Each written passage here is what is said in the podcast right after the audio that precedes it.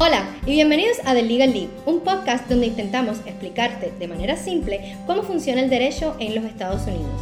Mi nombre es Jaime Morejón y soy la principal abogada en White Morejón Attorney PA, un bufete localizado en la ciudad de Miami. Y es un placer tenerte con nosotros.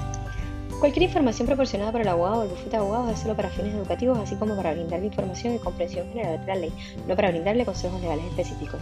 Esto no crea una relación abogado-cliente entre usted y Walmart Attorney PA. Esta información no debe utilizarse como sustituto del asesoramiento legal competente de un abogado profesional autorizado en su estado. Hola a todos y bienvenidos a The Legal League, un podcast donde te intentamos explicar de manera simple cómo funcionan las leyes en los Estados Unidos. Yo soy su anfitriona, Jaima Morejón Fernández, principal abogada de White Morejón Attorney PA, un bufete localizado en la ciudad de Miami. Hoy vamos a estar hablando sobre la petición familiar entre esposos y la solicitud de perdón. Uno de los trámites más comunes en materia de inmigración es el proceso de petición familiar específicamente el proceso de petición familiar entre cónyuges. Tanto los ciudadanos como los residentes permanentes de los Estados Unidos pueden iniciar un proceso de petición de su cónyuge. Es muy importante que sepa que para iniciar este procedimiento es necesario que el ciudadano o el residente ya haya formalizado el matrimonio. Si el matrimonio no se ha formalizado, será necesario hacer otro tipo de trámites, la solicitud de la visa fiancé, que solo puede ser solicitada por un ciudadano americano. Una vez que se haya formalizado el matrimonio, se puede comenzar con la petición familiar. No es necesario esperar ningún tiempo en particular para comenzar con el trámite. Se puede comenzar el día siguiente de la formalización del matrimonio.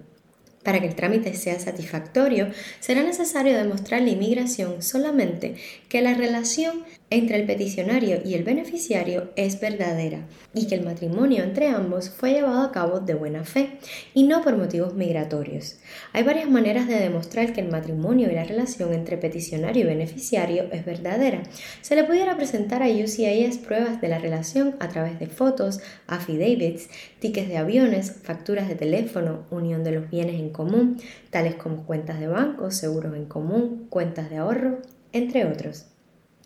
El procedimiento es diferente teniendo en cuenta si el beneficiario de la petición se encuentra dentro o fuera de los Estados Unidos y si el peticionario es residente permanente o ciudadano.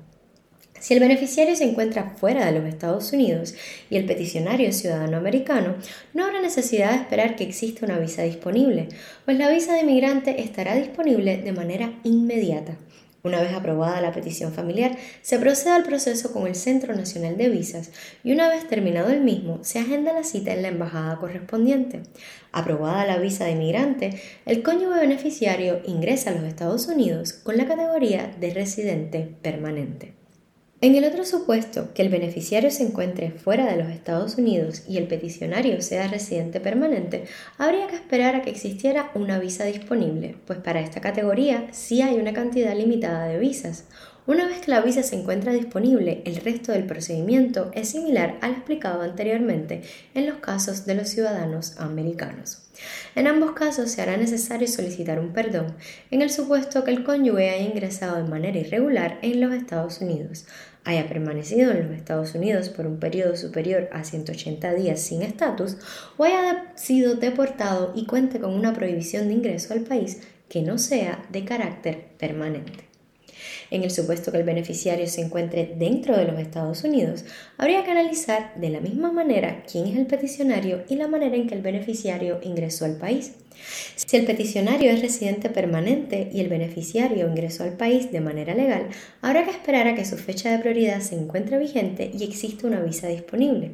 De ser así, podrá presentar su solicitud de ajuste de estatus dentro de los Estados Unidos. Si el peticionario es ciudadano americano y el beneficiario ingresó a los Estados Unidos de manera legal, podrá solicitar el ajuste de estatus al mismo tiempo que presenta una petición familiar. En estos casos, una vez que UCIS haya revisado los documentos, citará a ambos cónyuges a una entrevista para que estos demuestren que la relación existente es de buena fe.